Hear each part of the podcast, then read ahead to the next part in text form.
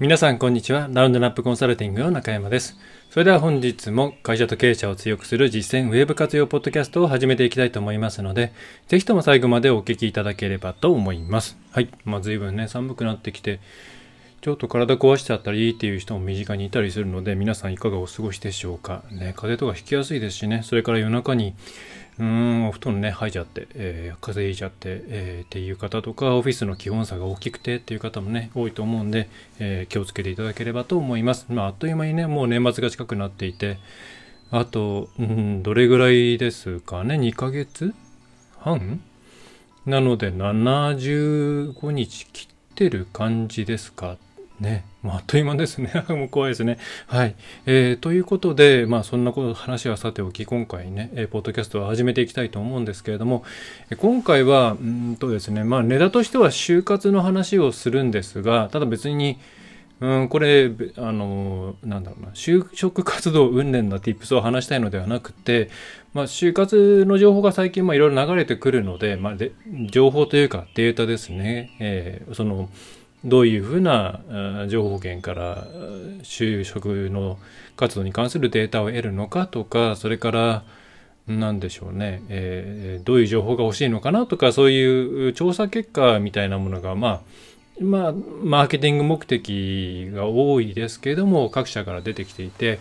まあ、それをいろいろ見ているうちにあこれってその就職活動というかまあ新卒などを取るっていうことだけではなくてそれすなわち、まあ、裏返せば、うん、お客さんが求めているものと考えてもいいんじゃないかなというふうに、えー、思いました。えー、つまり就活生がこういうこと知りたいよとか、こういうところで情報を得たいよっていうものは、別に Z 世代云々とか、そういう世代間の話ではなくて、一般的に買い手となるお客さんが、まあ、実はこういうことも知っておきたいね、あるいはこういうことは大事だよねって思っていることと、まあ、地続きなんじゃないかなというふうに思ってたんですね。なので今回はそこについて、え、まあ、就活生のそのデータっていうものを元にしながら、え、っと、まあ、特に B2C ですかね。まあ、B2B でも、うん、強あの関係十分あるとは思うんですけども、えー、それをもとにこういうことを気をつけておいた方がいいんじゃないかっていうポイントをお伝えできればと思います。はい。まあ内容としてはこんな感じですね。就活生の求めるものは、えー、裏返せば買い手が求めるものになるという話題です。はいまあ、実際これ、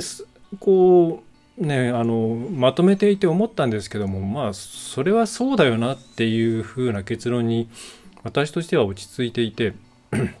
どういうことかっていうと、えー、まあ、ね、昔はその勤める人つまり売り手側になる人とそれから買う側ね、買い手の人っていうのは結構分断されていたわけですね。情報的にも分断されていたし、まあ、ニーズとしても分断されていたと思うんですよ。その売り手側の人っていうのは、まあね、たくさん売りたいし、高く売れたらいいと思うし、楽に売りたいしとか、まあそういうことがあったと思うんですけども、まあ買い手としてはそうではなくってね、まあ手頃な値段で自分に合ったものを買いたいという形だったんですけども、まあそこの、なんでしょうね、情報の、うん、入りくりっていうんですか、うん、が、全然なかったじゃないですか。だから買う人から見たら売り手はどういう仕組みで売ってるのかとか中の人がどういうことをしてるのかとかっていうのはまあせいぜい自分のね両親の働いている 業界ぐらいでしか分からなかったと思うんですよ。まあアルバイトとかし始めて多少わかるかなぐらいの感じだっただったと思うんですね。でそれが今やかなり可視化されていますよね。その働く人っていうものが、その、なんだろう、まあ、情報を発信すること自体の民主化っていうのが、Web2.0 っていうところで起きたじゃないですか。だからいろんな人が、働いてる側の人たちが、まあ中の人がいろんな情報を、まあ守秘義務に、えー、即しない、即しないじゃない、えー、反しない形でね、えー、発信できるようになったということがありますし、まあ、やっぱり SNS っていうものが、ね、あるおかげで、まあ、働いている人ではなくても、その人、その人づてに聞いた話とか、まああの、買い手としても、なんだろうな、自分一人では得られなかった情報っていうものを、うん、いろんな、まあ、ある企業に興味がある人がこうどう思ったこう思ったみたいなのっていう、ね、情報を簡単に集められるようになりましたよね。まあ、象徴的な事件の一つっていうのが少し前に話題になった、まあえー、チェーン店での飲食店での、まあ、なめくじとかいろいろ問題になったああの辺りだとは思うんですけれども、まあ、そういうふうに、まあ、借り買い手と売り手の間の情報の壁っていうものが、まあ、かなり、えーえー、なくなってきていてその結果何が起こったかっていうと、えっ、ー、と、こういう、あ、なんだろうな、自分たちがこういつも気持ちよく使っているはずの店が中は実はこうだったとか、え、それから自分たちがなんとなくいつもこうなんかここの店って雰囲気悪いよなとか、え、ここの店員さんってななんかこういつも疲れてるよなと思ったらそこのやっぱ店員さんの話っていうのは中でちゃんとそのその中の話聞いてみると相当厳しい状態だったからこれは仕方ないよなとかそういう、うん、売り手と買い手の間の情報交換が起きてきたと。でそうすると自然と、うん、お客さん、うん、買い手側としても、うん、自分たちああともう一つすいませんえっ、ー、と、いろいろな商品が溢れているのでまた自分たちが買える範囲じゃないお店の店の情報、お店の情報もたくさん入ってくるので、当然比較検討が大変になってきたんですね。であとは似たようなレベル感のものがたくさんあって、まあ、これはインフォメーションダイエットというか、そういう観点でね、よく話しますけれども、まあ、なかなか比べるのが単純に難しくなってきたと。そういう状況の中でさっきの話戻します。えー、ね、こういうふうな人たちが、え、働いているとこういう会社になっちゃうこういう対応になっちゃうんだなとかこういう事件が起きるんだなこういう不手際が起きるんだなみたいなことがだんだんだんだんこう正しいか正しくないかは別としてお客さん買い手の方にも分かるようになってきたんですね。うん、でこれが大きいと思っていてでそうするとどうなるかっていうとうんえー、お客さんの方としてもその会社ってどんな会社なのどういう気持ちで働いてんのっていうことをまあ知りたくなるわけです。で、これって、これって、新卒が知りたいことと割と似てませんかというか多分僕ほとんど同じだと思うんですよ。その目的がその企業で働くこと、お金をもらうことなのか、その企業と関わることなのか、取引っていう形で関わることなのかっていうだけの違いで、そんなに大きくないんじゃないかなと。ええ。ということは、うん、割と新卒の人が求めていることっていうのをうんと自分たちのお客さんとの関係にね当てはめて考えていくと分かることがいっぱいあるんじゃないかなっていうのが出発点です。はい、えー、全然こっちを動かさないまま3分の1ぐらい喋っちゃった気がするんですけど、はい、ちょっとじゃあ整理してもう一回最初から いきますね。はい。で、えー、まあデータいっぱいあります。はい。やっぱいっぱいありますが、大体この辺の話が書いてあります。はい。えー、ちょっと待ってくださいね。アップルペンがどっかちゃった。えっ、と、まあ、就活生が、え、まあ、どこでと、どんな情報を収集しているかっていう情報が大体まあネット上にはありますね。そのプレスリリースで出てることもあれば、ニュースサイトが拾ってくれるケースもありますと。はい。でどこでは、いわゆる就活ポータルなのか。あ、ちなみにこれはですね、あの、企業の情報です。あの、エントリーシートの書き方とか、面接の仕方とか、そういうテクニックの話ではないです。ちなみにそれは圧倒的に YouTube です。えこれはあくまで企業さんがどこで情報発信をしてほしいと、えー、新卒の人が思っているかっていう話ですね。はい。で、ポータルなのかな？公式サイト、まあ、自社サイトなのかな ?SNS なのかな？とか、まあ、どうなっていたら仕事内容なのかは人間、何なのかなっていうような話ですね。で、これ後でいくつかデータ見せますけれども。まあ、これに関しての、え情報がネット上にいっぱいあります。で、っていうことはこれは、まあ、さっきの話に持っていくと、えー、買い手であるお客さんとしても、えー、どこでこう皆さんの会社に触れたいのか、どういう形で触れ合いたいのか、えー、そして何が知りたいのかっていうところにつながってきますね。で、はい。で、先にちょっと前提です。はい。これですね、ちょっとね、点々点々で書くの難しいですね。えー、学校の先生を見習いたいところですが、えー、前提としてあの多分検索をしていただくといろんなところがですねデータを出しています。で結構ばらつきがあります。はい、でこれ仕方ないです。大体自分のところのアンケートモニター、えー、に対して、まあ、その募集団も違うんですよ。その100とかのケースもあれば、まあ、1000とか取ってるとこもあるしでわこれそんなにですねなんだろう、まあ、1万とか取ったら違うんでしょうけれどもそりゃあのなんでしょうねバイアスがバイアスというかうーん母集団にばらつきがあるのは当たり前なので、え調査結果結構バラバラのは仕方ないと思ってください。で、えーなので、まあ、ざっくりざっくりこういう傾向だなぐらいで受け止めておいた方がいいです。何かのデータを元にして調べてあれ他のデータ見たらちょっと違うぞっていう風になって不安になる必要はないです。はい。ざっくり傾向値把握にをとどめておきましょうというとこですね。はい。で、えー採用だけではなく買い手心理の推測にもつながるというのはさっき言った話で根っこのところは今の時代であればつながっているんじゃないのっていうことです。えーまあそれはキーポイントとしては情報格差の解消ですね。はいまあ、そういう意味で Web2.0 っていうのは重要だったのかなと思いますね。そのブログがを自分で解説できるようになったりとか、あと SNS とかで自分の情報を好きに発信できるようになったっていうのは、うん、まあ社会変革にはなっている、うん、と思いますね。はい、で、まあ、ちょっとね、えーこんな感じで図でまとめてきたんですけど、うんまあ、こういうところで働きたいなっていう風な情報を基本的には新卒の方は集めているわけですよね。それは条件としてはまあお金かもしれないし働くその雰囲気とかなのかもしれないし福利厚生かもしれない自分の時間とかかもしれないまあいろいろあります。えーでそういったこういったところで働きたいなっていうのはまあこういった会社で,、えーのであれば気持ちよくまあ本気出すっていうのは今の方にはあまり合わないかもしれないですね。えーというよりは気持ちよくあの自分のやれることを、えーやっていけるんじゃないかなというふうに、まあ、思うというふうに言い換えることができます。はいまあ、本気っていう言葉がなんで合わないのかっていうのは例のあの、えーなんだ、えーえー人えー先生、えーみんなの前で私を褒めないでくださいとかを読んでいただいた方がいいと思うんですけど、はい、で、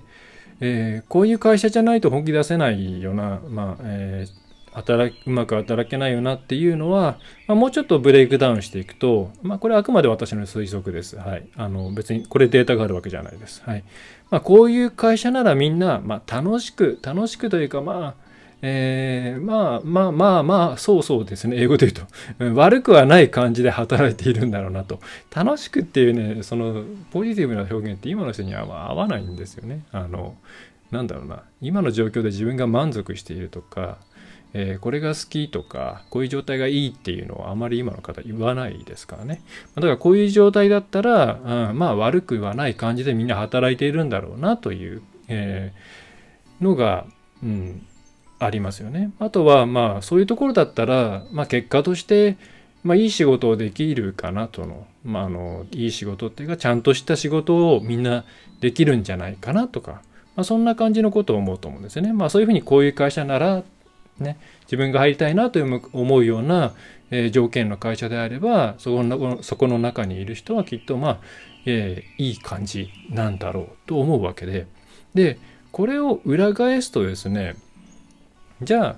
それが自分がお客その就活するっていうことですよね。なんて言ったらいいかな。えっ、とそれをじゃあ書いてっていうふうに持っていくとやっぱりそれは、えーなんだろうな例えばその新卒で就活してる人が、えー企業研究なんかをしながら普通に例えば旅館に泊まったりとかホテルに泊まったりとかご飯食べに行ったりとかした時にまあお客さんとしていろいろ裏側をね 推測したりとかしますよね。うん、そうすると例えば最初のこういう会社ならみんな楽しく働いているんだろうなって思った時そのまああるお店に行って何かこう、ね、接客を受けたりとかお店全体の雰囲気みたいなのをね感じた時に、まあ、それが良いのか悪いのかねを考えると自然と多分その後ろで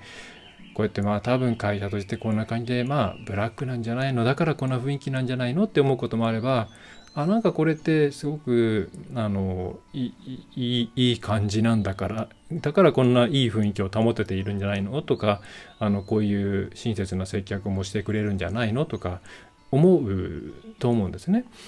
でそれから品質とか多様にしても、うんまあ、いいものが出てきましたいいなっていう時にはあこれなんか職人さんとかが気持ちよくね働けるような状況になってるんだろうなとかそういうのを当然感じますよね。うん、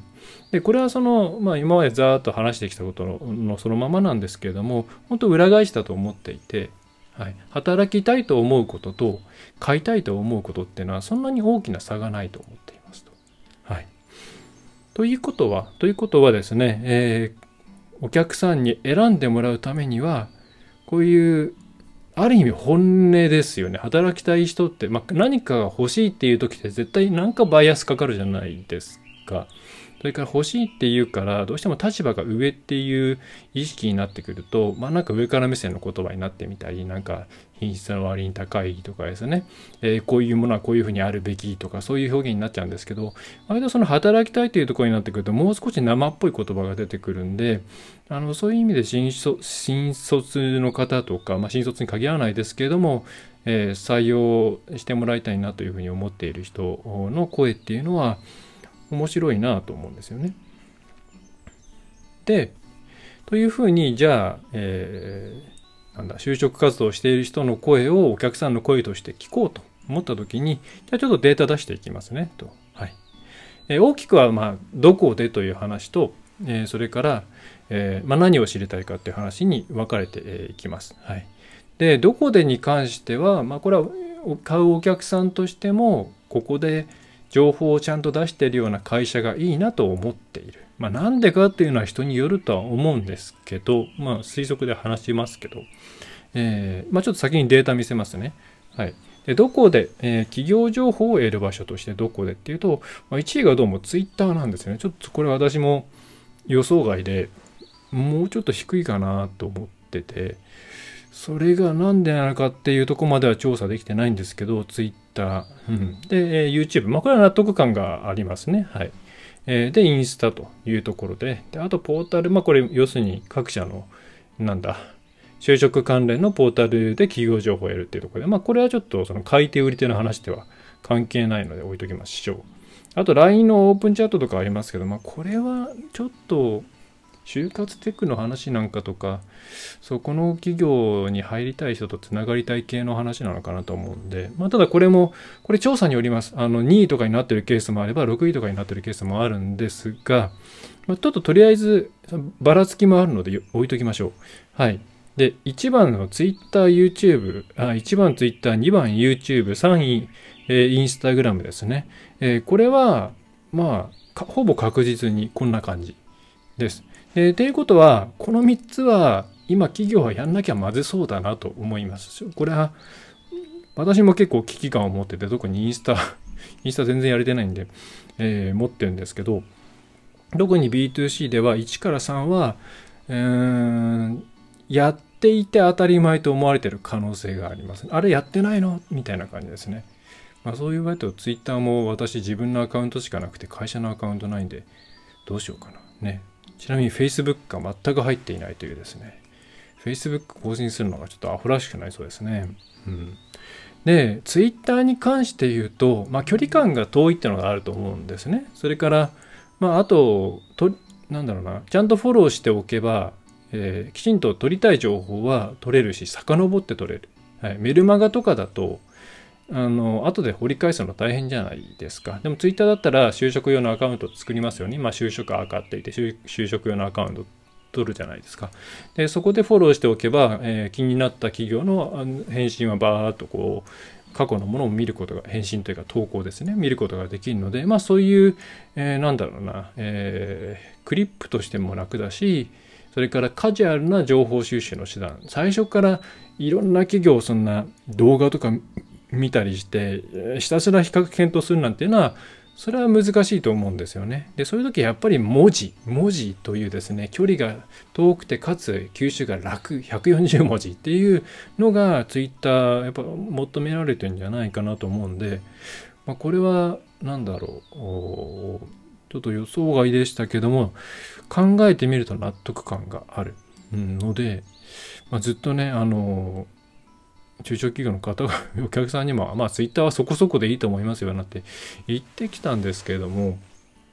これは B2C 系だったらやった方がいいのかな、もうちょっとちゃんとって1日に投稿ぐらいはした方がいいのかななんていうふうに終始替えをしようかなと思っています。で、えー、2つ目、えー、2つ目が、えー、YouTube ですね。まあ、これに関して言うと納得感がありまして、いろんなとこもやってると思います。で、YouTube、まあ、やっぱり何が強いかって言ったら動画っていうとこですよね。Twitter で動画流すって言ってももちろんありますけども、まあ、短尺じゃないとなかなか見られないですし、YouTube は初めからもう動画見に行こうっていう形で見に行きますから、やっぱりいろんなものを見てもらうのに向いていますよね。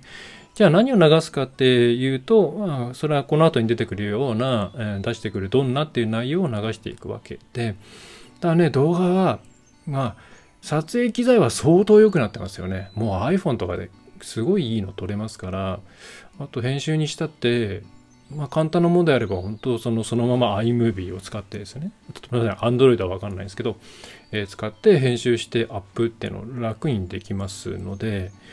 ものすごく優れてる。だってうちの子が今小学低学年ですけど、普通に iMovie とか使ってますからね、えー、そんぐらい楽にできるので、非常に運営、まあ、作成は楽になっていると思います。まあ、ただ、まあ、その分情報量が多いですし、うーん、まあ、やっぱり文字に比べたらかなり距離が詰まってくるので、嫌悪感とか、うんと見え全体のなんとなくこういいこと言ってる感じなんだけども全体の雰囲気がなんかこう荒っぽいとかですねやんちゃっぽいとかですねそういうところを気にしなきゃいけないっていうのはありますよね。まあ、企業の本来の姿が出ちゃうって言えばそれまでなんですけど、えー、まあ、投稿をすぐにするのではなくって第三者にこう印象を与えたいんだけどもこの動画どう思うっていう形でいろいろ調整しなきゃいけないなとは思います。あの結構最近その YouTube にですね、えー、なんだろう中の雰囲気を出せばいいんだろうということで取って出しみたいなものをどんどん出しちゃったりするようなケースとかあるんですけどあとは課題企業なのに YouTuber みたいなドドンみたいな感じですとか出しちゃうケースもあるんですけどそこはトーンマナーっていうのはちゃんと注意できるようにしないといけないと思うんですよね。うんまあ、さておき、えーまあ、やっぱり動画という媒体で圧倒的に YouTube が1位ですね。他にもいろいろ動画ポータルはありますけれども、まあ、YouTube ですねというところですね。えー、で、えー、3位がインスタというところです。まあ、意外に TikTok まあ、TikTok は使いづらいかなというのはありますけども、えー、あんま仕事を持ち込みたくないということなのかもしれませんが、うん、まあ、それか TikTok を本格的に使っているような企業さんが実はあんまり人気がないのかもしれませんが、えー、まあ、3位がインスタで、まあ、インスタ本当に普通の企業さんね、普通に使ってますから、あと短尺の動画なんかも上げられるので、えー、インスタっていうところも多いですね。うん、写真を上げるという、まあ、一覧のね、画面のことを考えると、えー、ビジュアルで訴えることに関して言えばインスタなのかなと思うんで、まあ、全てのプロフィールで行ったり来たりできるようになってるのがいいんじゃないですかね。はい。まあ、この3つを、なので、えー、押さえた方がいいし、なんで今出ちゃったんだろう。えっ、ー、と、普通のお客対お客さん対応としても、この3つがあった方がいいんじゃないかと、えー、思います。ねえ、B2B だとどうなのかな。でも B2B だって結局中で選ぶ人は人間ですからね。そこまで特別なものはないと思いますけどね。うん。で、じゃあどんなというとこです。はい。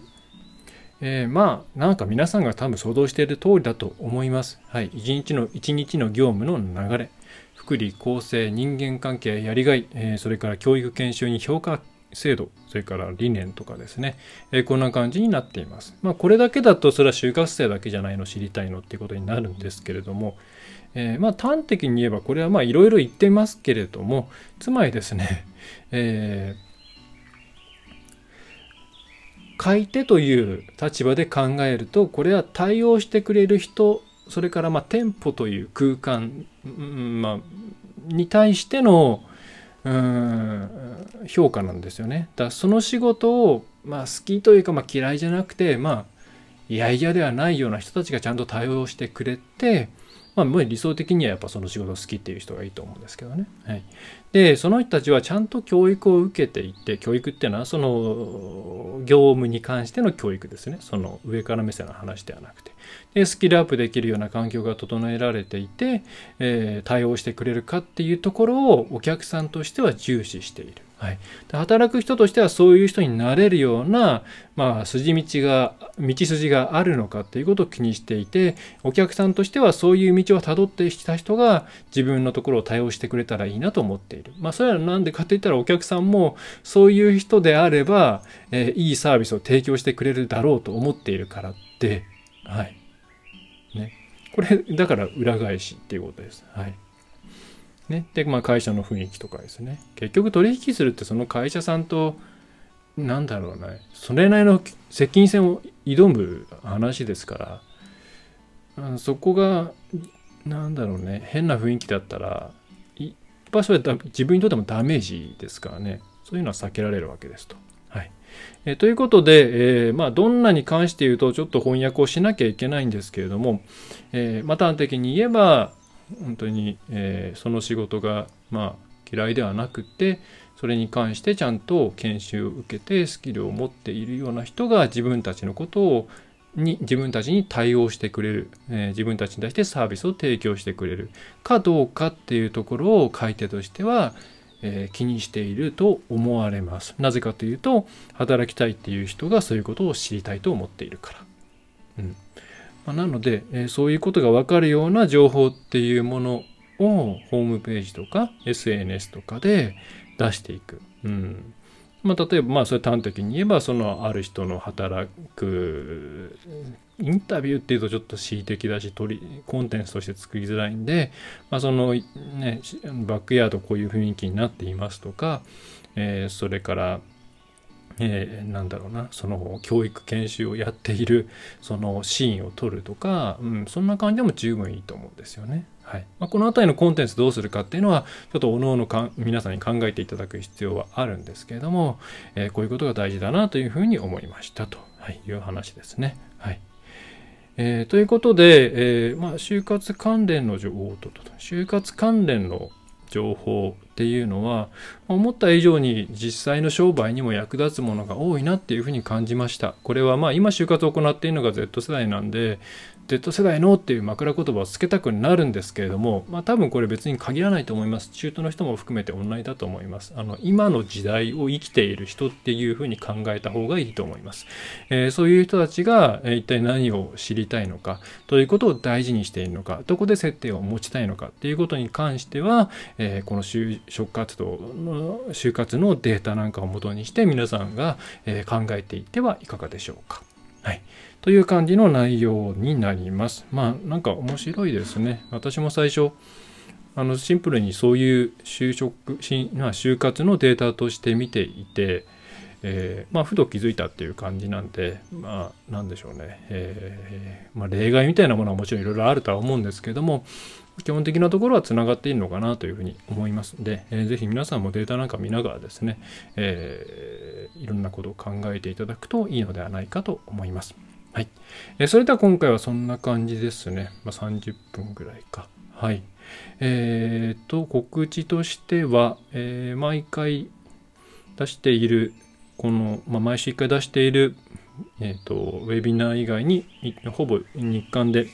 え、配信をしています。まあ、今は、この、今見ていただいているポッドキャストと同じフィードで流れているので、まあ、日付と一緒に流れてくるやつがそうですね。えー、まあ、そっちの方もですね、えー、ちゃんとあの短尺ですけれども、えー、いろんなトピックスを、え分解してえー、お伝えしているんで、えー、拾っていってもらえると嬉しいです。えー、それから、ポッドキャストのあの感想フォームとか、ぜひ、あとレビューとかしてくれると嬉しいですね。はい。えあとお知らせとしては、えまあ、特に商売の方ではないですが、まあ、コンサルも、え制作ももろもろ特に、えー、埋まっているものは現時点ではないので、えー、お悩みの方はお早めにご相談いただけるといいかなと思います。えー、無料相談の枠もまだありますので、えホームページの方からですね、え無料診断、まあ、あるいは無料相談、どっちでもいいです。はいまあ、診断すぐやるケースと、まずは話からみたいなケースですね。どっちでも受け付けているんで、えお待ちしております。え診断の方はあの動画での診断になりますので、えっ、と、こう、ここをこうした方がいいとか、こういう考え方した方がいいよ、みたいなことを画面、画面を撮影しながら、まあ、私自身が、えー、こう、お伝えしていく動画をお送りしております。はいえー、そんな感じでお待ちしております。はいえー、それでは、最後までお聴きいただきましてありがとうございました。よいしょ。えー、中小企業が、ね、もう最後に止まっちゃった。えー、中小中小企業が、えー、安心してウェブ活用に挑める環境を作る、えーね、ウェブのコンサルティングと人材育成を行っております。ラウンドナップウェブコンサルティングの中山がお送りいたしました。それでは最後までご覧いただきましてありがとうございました。次回もよろしくお願いいたします。いかがでしたでしょうか？ご質問はいつでもフォームからお送りください。お待ちしております。